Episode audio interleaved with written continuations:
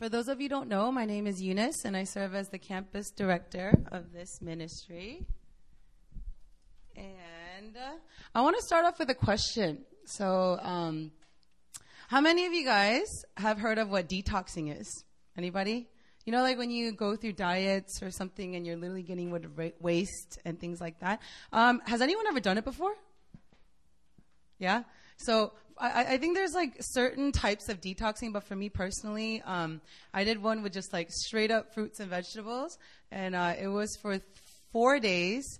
Uh, it was probably one of the hard. I think it was even harder than fasting, in my opinion, because I love meat and it's something that I can't, you know, let go of. But I mean, I guess detoxing, the reason why I did it was because there's so much junk in my body that I couldn't like take it anymore. And so I was like, okay, that's it. I'm just going to go detox and get rid of waste. And there's something about that feeling of getting rid of waste that is just so satisfying. And, um, I don't know about you guys, but for me, I hate filth. Like I can't stand it when like anything that's dirty. Uh, you can ask Sarah, who used to live with me last semester. Like every time we throw out the food trash, every time we throw out just the trash in general, like I know we have to do it, but I, I legitimately get disgusted when I do it. But I know I have to do it, right? Because it's accumulating and it's piling up and things like that. And so like, but the reason why I do it is because I love the feeling of having trash piled up for like weeks and then just throwing it all out, like massive amounts out. And like when I come in, like it is one of the best feelings to come into your apartment and just to have like just a clean, empty trash bin. Are you guys feeling me today? Yeah, am I the only one feeling this way? It's such a practical joy, but it's something that I really, really like. And today I kind of want us to treat that kind of like as our hearts. And uh, today we're going to do a lot of spiritual detoxing of waste that you would know as idols. Okay, we're going to talk about idols today. It's going to get really personal. Uh, so if you are, if you have your Bibles, if you guys could turn with me to Exodus chapter 20, we're going to read verses 1 through 6. And if you're taking notes, the title of this sermon is Just Lay It All Down.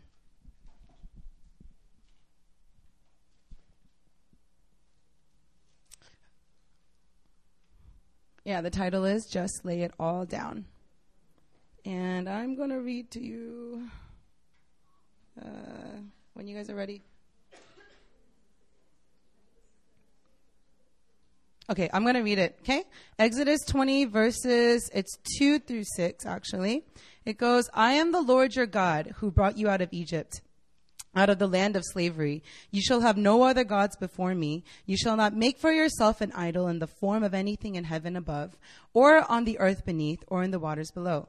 You shall not bow down to them or worship them, for I, the Lord your God, am a jealous God, punishing the children for the sin of the fathers to the third and fourth generation of those who hate me, but showing love to a thousand generations of those who love me and keep my commandments. All right, amen. Uh, I want you guys to just bow as I pray. Father, I just thank you so much for today. I thank you, God, that every single student that's supposed to be here is here. And Father, I just remove all distraction, all sleepiness, all heaviness in the name of Jesus. And God, I just thank you that hearts are ready to hear your word, that hearts are excited to hear your word, God. And I just believe, Lord God, if there's any sluggish spirit, I just pray for this cold water revelation to just splash on their faces. And God, I just pray for alertness throughout this entire word. And God, I just, I believe that people are going to get set free today. And so, Father, we just thank you for today. And we just, yeah, pray for a powerful word that you're about to bring tonight. We pray all these things in your name. Amen. All right. Yes. Um, yeah. Okay. So I looked up idolatry and uh, dictionary.com says an image of a deity other than God. So I wanted more explanation. So I actually looked up more web resources, and something that really stuck out to me was an ex- uh, it was a definition that said an idol is anything or anybody that gets what God alone deserves.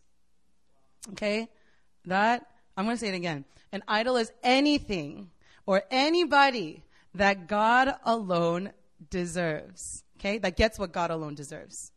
Okay? And before you turn your brains off and you're like, okay, for me personally, when I think idol, uh, I'm thinking the golden calf. Like, I'm thinking like these physical idols in the Bible that, you know, people bow down to physically. But that's not the kind of idolatry that I want to cover today.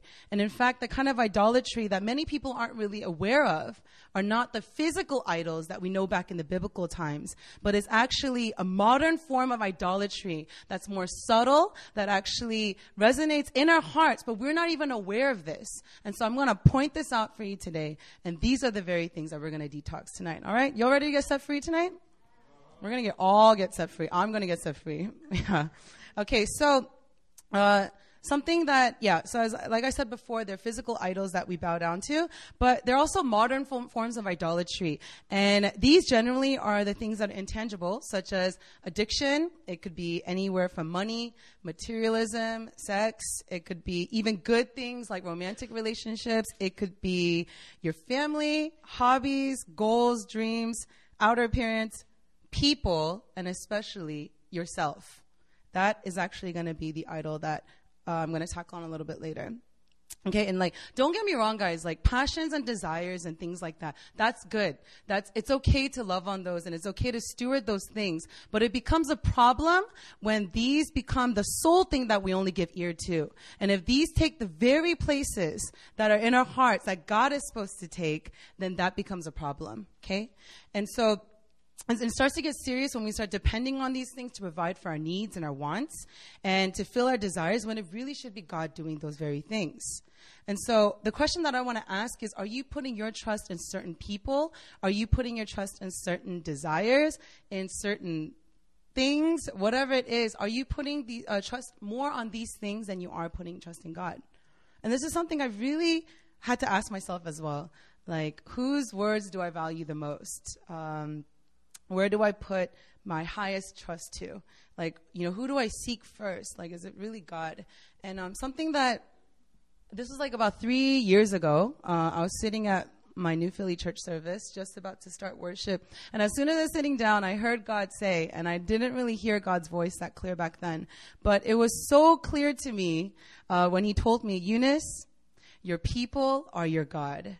And I literally, I literally was like, what? And I was so thrown off by that because I was just about to start with the call to worship and everything. But something that he did tell me was, yeah, because you care more about what the person next to you talks about, about you than me myself. And so you're putting people above me. And I kid you not, like I was so scared that he said that, that all of my people pleasing days were over, like since then. And I realized that a lot of the things in my past, like, um, and I'm going to share a little bit more about what I went through before Korea, um, had to do a lot with people and their praise and their, um, just everything, the affirmations that I got from them. And I realized that those were actually uh, a God fix. Like they were taking the place of what God was trying to do in my life. Like He was trying to affirm me and He was trying to take place in shaping my identity in those things. But I realized that it was actually people that was doing that, not Him.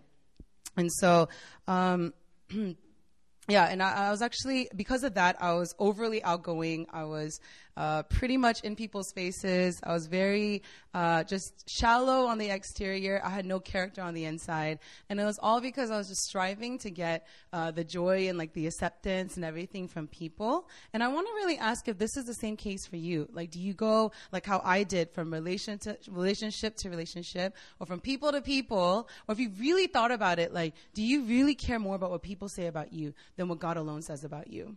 Think about that. Because I had to really think about it. I had to wrestle with that three years ago. And when he really confronted me, that became the journey of just like taking root after root of what people actually said about me and what people were saying, you know, in the past. And, you know, even now, it's sometimes it's a struggle, um, but this was something that I constantly had to lay down, like this idolatry of like putting people first before God. And so uh, if you really think about it, all forms of idolatry come from the self. And so if you're drinking and you're in a relationship, whatever, it becomes about yourself. And if you're thinking about your appearance and your goals and your desires, it's all about you and what you want to do and your desires and what satiates you and all those things, right? But I want to remind you today that apart from God, we can do no thing.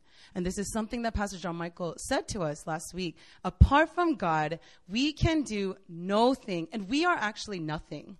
Okay? That comes from John uh, chapter 15, verse 5. And so, uh, what I mean by this is our thinking patterns, like our lifestyle habits, even the words, as in, do we value our words higher than God's words? Or the way that we even have a relationship with God. I used to do this, but I used to manipulate and manage my relationship with God the way that I wanted it. I never gave him room to talk. When I prayed, it was only me talking. And when it was me wanting something, it was like literally me saying, God, I want this, I want that. It wasn't ever like, God, what do you want for my life? Like, God, like I never gave him a voice to be like, God, is this even right? The path that I'm on? Is this even the right choice? The decision that I just made today? Um, I never gave him these options. And that was something that was really hitting me. And as I was preparing the sermon, I was getting convicted all over again. And I really, like, I thought I had everything all together. Like, I removed, like, all the idols in my life, like, especially before Korea. But the one thing that I could not get rid of, and that's a constant root, is just the idolatry of self. And I had to repent. Like, I seriously realized that there are parts of my life. Last night, he was telling me this, where I, I still can't give control to. And, like, areas, like, if I don't know, just in relationships or like areas of my future. Like, yes, I'm living it for His glory and I'm living it for Him, but I realized that if God were to speak into it, I don't know if I'd really trust Him first. I feel like I would trust what I perceive of what He said first. And so things like that is very tricky and it's very subtle. And so I had to really ask myself, do I trust myself more than God? And do I uh, trust my own thoughts and my own perceptions and my own desires more than what God desires for me? And Proverbs 3, 5 through 6, it says, trust in the Lord with all your heart and lean not on, on your own understanding. In all your ways, acknowledge him and he will make your path straight. So are you trusting in him more than you're trusting in yourself? Like, are you leaning on him more than you are leaning on other things or even yourself? Like, are you really acknowledging Him in every area of your life other than you acknowledging yourself? And guys, I really had to think about this. And last night, I realized that there are certain things that I still need to kind of get rid of. And so I just literally, I sat down and take a pause from just preparing the sermon. And I had to repent. And I was like, God, I'm so sorry that I'm leaning on like breakthroughs, like in family more than more than leaning on you. I'm leaning on my work in Emmaus more than I'm leaning on you and you alone. I'm, I'm leaning on all these things, but I'm not leaning on you, God. I'm really sorry. And I really repented of these things. And this is something that I want to actually ask you guys, you know, as, as well. Like, is this something that is really stirring in your heart? Like, are there areas in your life where you feel like you're not leaning on Him first and leaning on Him first and foremost? And so uh, the next thing I want to talk about is why we should actually lay down our idols. And um, these four points that I'm about to give out are kind of like, you know, they're, they kind of all play against each other, uh, play with each other, but I'm still going to break it down for you guys. And especially if you're the type that needs a reason for why you have to do certain things, I'm going to go right here, okay? So number one, it hinders you from making a full commitment to the Lord. It hinders you from making a full commitment to the Lord because you can't take your Christian walk seriously if you don't give it solely to God first. Like, how are you gonna put your trust in God when you're too busy putting your trust in other things and other desires and other accolades or things like that? And in Matthew 6:24 it says, "No one can serve two masters. Either you will hate the one and love the other, or you will be devoted to the one and despise the other." And earlier in Exodus 20 and verse 3 it says, "You shall have no other gods before me." Guys, it is impossible to serve two gods. And it is impossible to serve more than one God. And God will not tolerate with idolatry. And he hates compromise. He hates mixture. He hates it when you choose him and then someone else or him and then something else. And ultimately, it's saying that he isn't good enough. And so, number two, you will find out who you really are because you will no longer place your identity in those idols. Okay? And so, many times if your idolatry is lust and you're going from relationship to relationship trying to find love trying to find acceptance and affection and all those things then ultimately your relationship your identity is being shaped by that. And if your idolatry is even family like if you're really close to you know what your family like if you really value the words of your parents or your siblings or things like that um, it becomes an idol if you don't give any room for God to speak in those areas. And immediately becomes, okay, well, I have to do this because my parents had to do that. Like, I'm going to become this person because my parents only said this. And it literally doesn't give any ear, any ear to what God is about to say to you. And so if that's the case, then your identity is being shaped by just solely being tied to your family. And um, this is again like something that I don't, you know, want you to take verbatim. I'm not saying to disobey your parents. Like if they're giving you loving identities, then by all means embrace that and things like that. But I'm, what I'm really saying is that are they the only voice that is speaking over your life? Or if they're not, then, you know, I really want to encourage you guys to just really challenge yourselves and just think, is God also in my life as well? Is it not just my mom or my dad or my older brother and sister or, you know, a family member, but is God also speaking to me in this area as well? Okay. And also, number three, God wants to bring you into a new season, but you need to get rid of the old one first. Okay. So he wants to give you new and good things and those desires in your heart and that relationship that you've always wanted with him, but you're too busy running away from or too busy being distant with. He wants to give you all those things, but he can't give it to you unless you get rid of the old that is in your heart. And in this case, the old that I'm talking about is actually idols.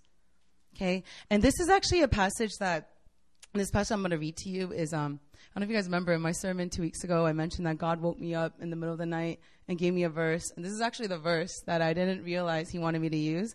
It's from Luke 5, 36 to 38. It's actually a parable. I love this parable. Um, you don't have to turn there, but Luke 5, 36 to 38 is no one tears a patch from a new garment and sews it on an old one. If he does, he will have torn the new garment, and the patch from the new will not match the old. And no one pours new wine into old wineskins, and if he does, the new wine will burst the skins. The wine will run out, and the wineskins will be ruined. No, new wine must be poured into new wineskins. If you want to give him more, then you got to get rid of the old. And it's like almost like moving new furniture into your home and this is something analogy that I constantly say over and over again. Um, whenever you want to, you know, put in like a new bed or a new bookcase or something that you ordered, it can't go in there and it can't fit into that home unless if you take stuff out, right? And so I feel like there's so many times in our lives where we ask God, like, God, give me this blessing, give me this provision, give me this breakthrough. And I feel like God's sitting in the heavens saying, well, Get rid of that. Move that out the way or get this out of the way. Rearrange that room or, you know, you actually have a lot more junk than you think you do have. And then I'll give it to you. And then we're frustrated because there's this tension of like, God, I want this new season, but God is saying, no, let go of your old ways and your old season. And, um, I, many times, guys, in Korea, there's so many times where I, I complain. I'm like, God, why haven't you given this to me yet? And God's always pointing at my heart. And he's always like, well, did you get rid of what I asked you to get rid of? Like, are you even making space for me to speak into your life? Are you making space for me to rule over your life? Or are you giving that rule over to the idols that are resting in your heart? Yeah, and after you do this, guys, I guarantee that you will flourish like your relationship with Him and all those things, and your personal life in general will get blessed. But um, it's kind of like that verse in John 15, 2. Uh, it says, He cuts off every branch in me that bears no fruit, while every branch that does bear fruit, He prunes so that it will become even more fruitful. So God wants to cut off every idol so that you can be more fruitful, so you can flourish, you can prosper, and ultimately you can be prepared for this new season that He's about to call you into. And many of you guys, I know there's like a good number of like one years and four years here, but some of you guys came here uh, just maybe about like a month ago, a month or two ago, and it's like a new season. It's like a new thing, new country, new food, new language, new cultural barriers, whatever it is. There are new things that are going on, but um, I feel like, you know, this is how I am, but whenever there's like a new thing uh, that's happening in my life, I always cry out for a new season in my spiritual life as well. Like, I don't know, like something like with, it, like changing your environment or changing uh, what you've always seen. Like, when I get removed from that and I have like a new environment, new home, or new ministry, or new people around me, I always want the same for my relationship with God. I always cry out for some kind of newness. And, um, yeah, I think uh, the last point that the reason why we should lay down our idols is simply no idol can stand a chance with our God. And um, it's even in the Bible that says that God, you know, states that He will have no other gods that are before Him. But if you really got this in your minds, guys, like no idol stands a chance before Him. No idol. nothing. But isn't it so ironic how we constantly go back and choose those very idols? Like it even says in the word, like, I will not deal with idolatry. I will not tolerate this or that.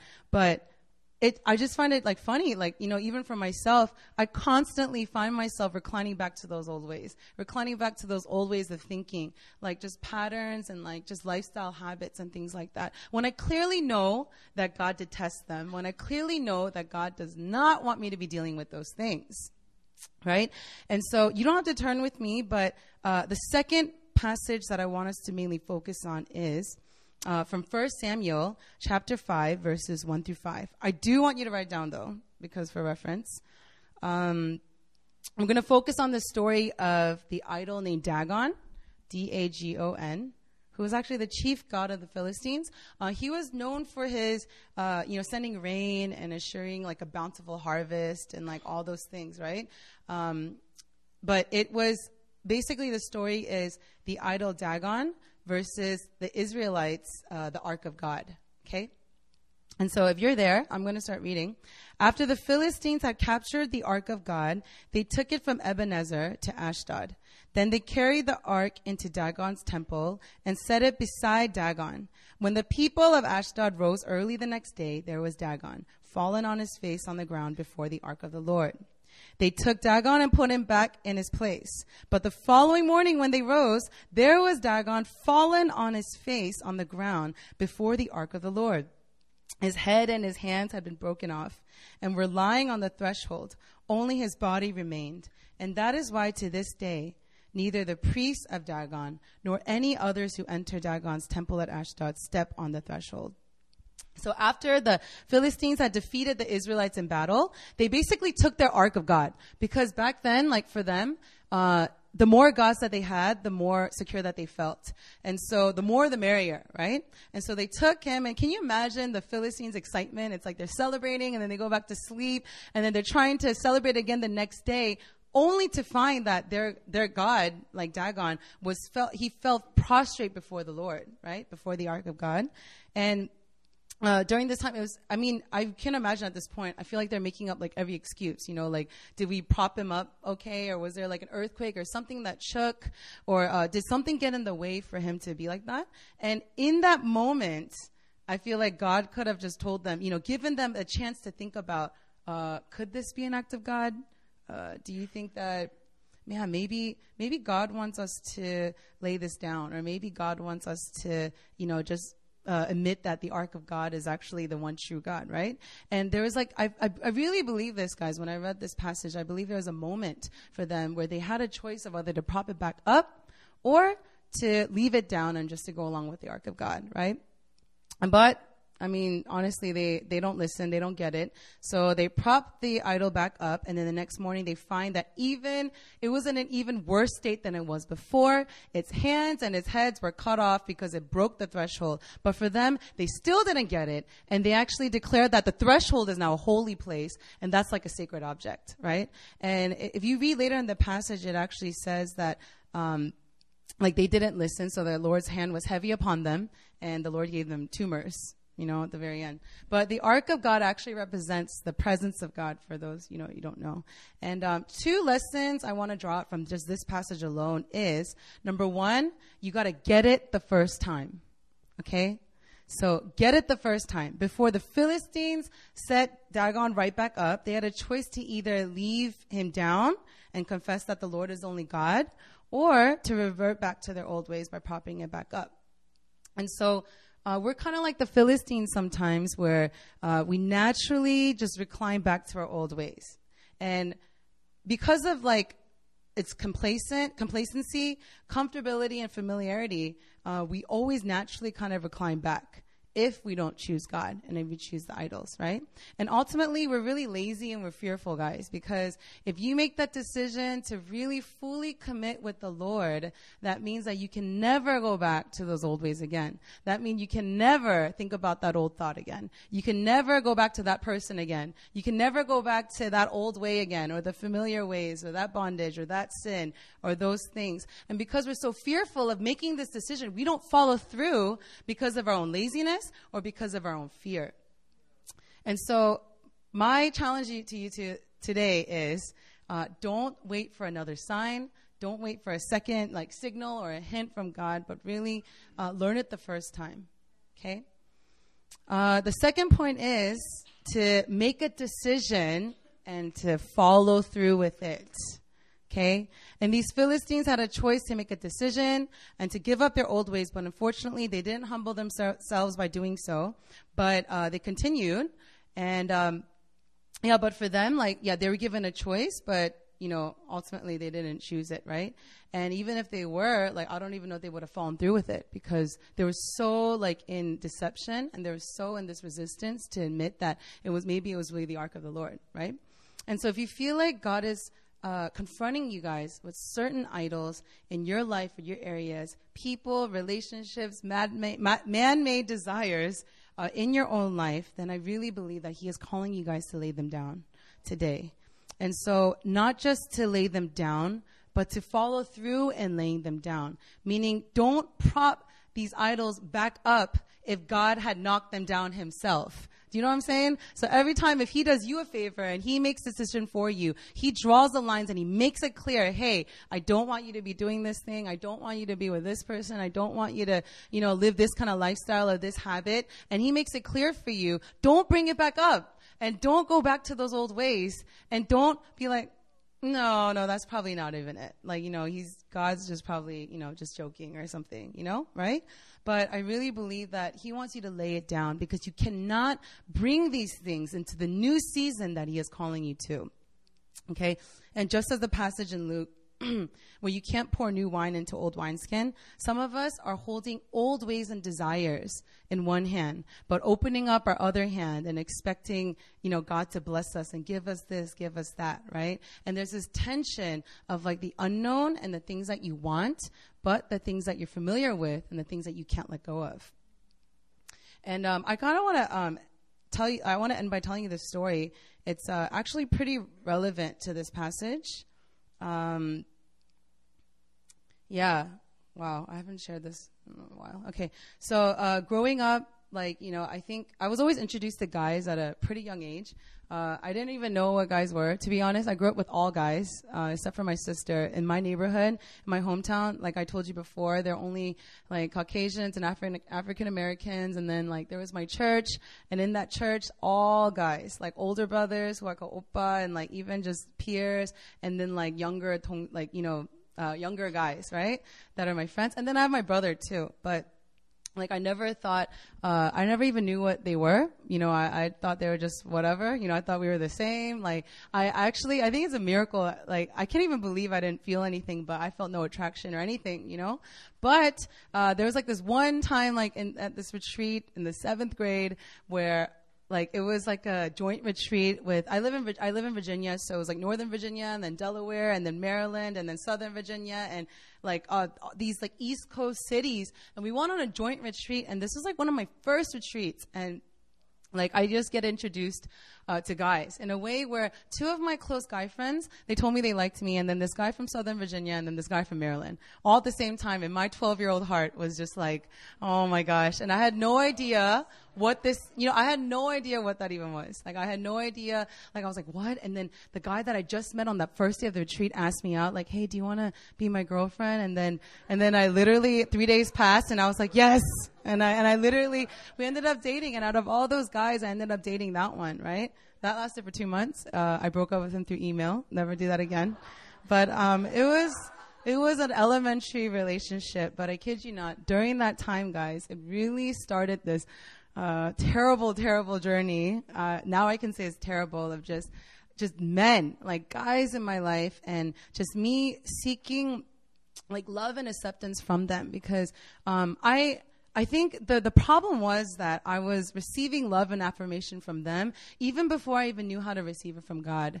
And I had even like during that time in middle school, I had like someone who liked me all throughout middle school and the whole time like on AIM, AOL Instant Messenger back then would always say like, I love you, Eunice. I love you. I love you. I was like, you're freaking me out. I'm only 12 years old. I'm turning 13. Like, I don't even know what love is. He was, and he was like two years older. And I was like, no, I love you. And so I had like, I was, I was actually really overwhelmed. I had no idea like what it really meant, you know, like what love meant. And this was even before God was able to tell me that he loves me, right? And so ever since then, like I'm on this journey of just like guys after guys. Uh, it was really bad. It was, you know, in Maryland, uh, they actually, all, the group of, a conglomerate of these guys in a youth group uh, were actually uh, at this church that my uncle served at, you know, as a leader and he started hearing like terrible rumors about me and saying like you know this girl in richmond like this girl in virginia like who's like dating around all over you know whatever. She's like uh kolle. Like kolle is like a rag. Like you know she's being used like everywhere to every guy. And like it was just really really bad. And then to top it off um you know, like I just, I was pretty outgoing. And so I gained a lot of popularity among my friends. Um, I, you know, I was always like the nice one. I was always like someone who was really nice and like always, you know, giving our heart, you know, to other people and things like that. And like I was, because I was so outgoing and very sociable, I gained a lot of popularity from my friends. And so then I had like guys telling me, the guys I dated telling me like, you know, who I am. And then I had people tell me, you know, who I am and like, Eunice, you're so this, like you're so that and things like that. But, and then like, just like a side note, that was pretty severe side note. I was obsessed with, uh, scary movies, you know, and you may think it's like a joke, and this is something that I don't really share that often, but uh, I was actually pretty. I was introduced that to a very young age too. Uh, I don't know if you guys know the movie in the '90s called Scream. Anybody know with like that mask and the phone? Till this day, I can't even I can't even look at that mask. But I watched it. I think when I was like in the third grade or something, and it literally traumatized me and my brother. Like he had to say the Lord's prayer every night before he went to sleep. He was like in kindergarten, I think. He was like two, three years younger than me. And then he would literally just like, you know, and if you know my brother, like, I mean, okay, my brother's probably gonna kill me because he's probably gonna hear this message, but, um, yeah, just like, you know, he would have to say the Lord's Prayer. Like, I just got traumatized and I couldn't even take anything with that mask. And then they started coming out on Halloween days and stuff like that. But yeah, but ever since then, like just that thrill and that excitement, because I thought life was pretty boring and I lived in a very boring place. It all came from watching scary movies. So every movie in the 90s or in the early 2000s, I probably watched. And if I didn't watch it, it's because I didn't think it was scary enough. And so I would always just like, I would just go at it, you know, and I, and it was really bad, but uh, I would watch a lot of scary movies because whoever I was dating, like you know, the scary scene pops up, you lean on the shoulder, like you know, brings intimacy and like does those things. Like really thinking back on it, like I really feel like a lot of the reasons why I chose those movies is really to, you know, to fast paced intimacy between me and my boyfriends and stuff like that. Terrible, terrible reason. Uh, and so, yeah, fast forward to high school and to all those things, guys, like this just got like worse. Like scary movies, guys, like people, it just got worse and worse. And like it just, it got to the point where, um, My personality started like changing. I was known as someone who was completely like timid and like I would have people step all over me and like, you know, my expression, like I wouldn't even like get angry because I didn't want them to get angry at me and like I wanted to keep my reputation. And like I had like guys after guys, like just like dating them and flings. I can't even count like, you know, flings wise, but like I, I just had so many of that. And then I had all this things with like scary movies. And the thing about scary movies is that I started developing this, uh, medical, like, I think it was like medical paranoia, to be honest. Uh, it got really bad to the point where, uh, like I, I, came to Korea through Pastor John Michael, who, you know, 2008, my junior year. And even when I was like walking around in the streets, like I would cling on to railroads like at the subway station because I thought someone pushed me off because I saw like a movie of someone jumping in front of it. Uh, I had a I had a sniper, the DC sniper shooting. I don't know if you guys remember, but uh, I lived close to that area, so they told me I to you have to walk in zigzag lines so that they don't get you when they point at you. So I would walk in zigzag lines like all around, like on the way to school. I would walk in zigzag lines. I'll bring that to Korea and I walk in zigzag lines to Korea. Like it was so, I was so paranoid. I couldn't even read the news, guys, because I thought everything I read would happen to me. And if my dad came home 10 minutes later than he usually would, I'll call him right away. Like, what are you doing? Where are you? Because I lived in a pretty dangerous neighborhood. And so, like, literally, I was so paranoid. Everything I watched, I thought it was going to happen to me. And so, like it just started taking over my life. Like all these idols, like it just started taking over my life. And finally, when Pastor John Michael came to my large group and he was like, does anyone want to come to serve at my orphanage ministry? And I was like, yeah, I'll do it. Two months, right? And, um, I fell in love with New Philadelphia Church when I came here. And, um, I was at this church where, where I was introduced to this, uh, this idea of healing and deliverance, right? and it's, it's funny because uh, Pastor John Michael is actually the leader of that ministry now. But like it was like healing, it was healing and deliverance, and um, basically all the bondages and all the sins and the things that you deal with, the trauma, like you get healed and then you get delivered from them. So you don't have to live with them forever, right? And um, at that time, I was in like a really heavy. Uh, I call it's we call it a soul tie. A soul tie is when you're spiritually, mentally, physically, and emotionally yoked to somebody outside of the covenant of marriage. And so um, I was really, really, really like head over heels over this one guy for like years, and uh, it was really bad to the point where I think I was like obsessing. Like I was on his Facebook 24 7. Any break I got from the orphanage, I was on his Facebook. And I was fearing and I got repetitive dreams of him like dating another girl. Like it was really bad. And I wanted to just let go of that and get complete like freedom from that. So I actually ended up getting it the day before I left for Korea. And um, as I was getting the session, like I was being set free from uh, all these other things. And I was telling Pastor Christian, who led my session, like, I think uh, I'm suffering from paranoia. And, um, and he was like, well, where do you think this is coming from? And, and I heard him say, uh, and, and, I heard God say, like, um, it's from scary movies. It's from all those movies. And then I, I literally cringed, guys, when I had to admit that it was scary movies, but I was like, I think it's from watching scary movies. And I, I cringed because that means I can't watch them anymore. And uh, it really sucked. Like, I, I miss, you know, I love that thrill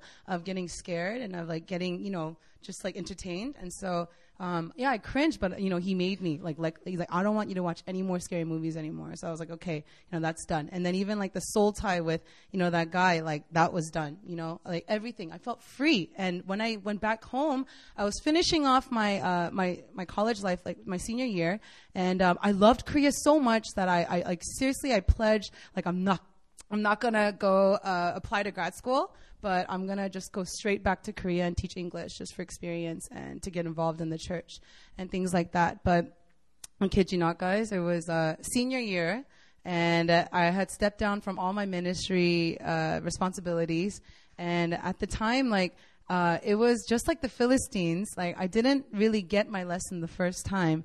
And I ended up actually falling even harder than I did the first time and um, just everything. Like I started getting more attention from guys again. I started going like fling after fling in college years. I mean, in that senior year, and um, like just people, like everything that they would say, everything got set free from. And then I started getting like demonic nightmares of like demons chasing me and like choking me. And if you don't know what a demon looks like, oh my gosh, like I've had so many like seriously demonic like uh, spirits and like a lot of it was just so much oppression. And i was even in a, in a worse state than i was the first time. You know just like the dagon idol that like his head and his hands fell off the second time. Like i didn't get it. And i literally went right back to my old ways. And um, it just yeah it was it was pretty bad. And um, like and out of all the guys that i actually ended up having flings with i actually ended up dating one of my closest friends and um, he was actually my best friend's ex, and so that made everything a lot peachier. Uh, it was very bad, and the the argument that I had was that a year and a half had passed, and so I thought that was enough time to give to my best friend. Uh, but that definitely severed the relationship, and all of our friends talked crap about us, and um, but I didn't care because I had him, so it was really bad. but long story short, uh, God tells me through a dream to go to go back to Korea. So um, that was like May of 2009. December, I go back to Korea, and I'm still dating this guy. And um, lo and behold, like God doesn't even give me a month in Korea, and He already makes very clear by giving me a vision, and I don't even get visions back then of just you know me and him like in the waters, and then slowly our hands are just like drifting apart, and then I'm rising higher and then he's just staying there. And then uh, this was during a prayer meeting and then i heard god say like i think you need to break up with him. And so you know i took that and uh, i mutually it was a mutual thing but i ended up uh, breaking up with him and i wanted to get back to god. I was in the worst state that i've ever been in in my spiritual walk then just like completely just immersed in everything that this idolatry that you know has put me through. But um, i made a i made a decision and I made a decision that I've never made before. And uh, that day, I still remember January 2010. I, I like promised to God, I was like, God, I want to go back to you, and I want to give my life back to you, but I don't know if my heart, I don't even have a heart left after all the guys that I've dated and af- after everything I put myself into. So I don't know if I can do that, but I'm not going to date guys for a year. And I'm not, I'm not going to do it for a year. And I'm going to give my life solely to you. And um, guys, I, I never really, you know, struggled with alcoholism or anything like that, but it's kind of like an alcoholic uh, vowing to be sober for a whole year. Like that's how hard it was for me because ever since that one time at that retreat in the sixth grade, I've never been single my entire life. And if I was single, I was uh, having a thing with someone. If I wasn't having a thing with someone, I was thinking about someone. And if I wasn't thinking about someone, I was daydreaming about someone that didn't exist.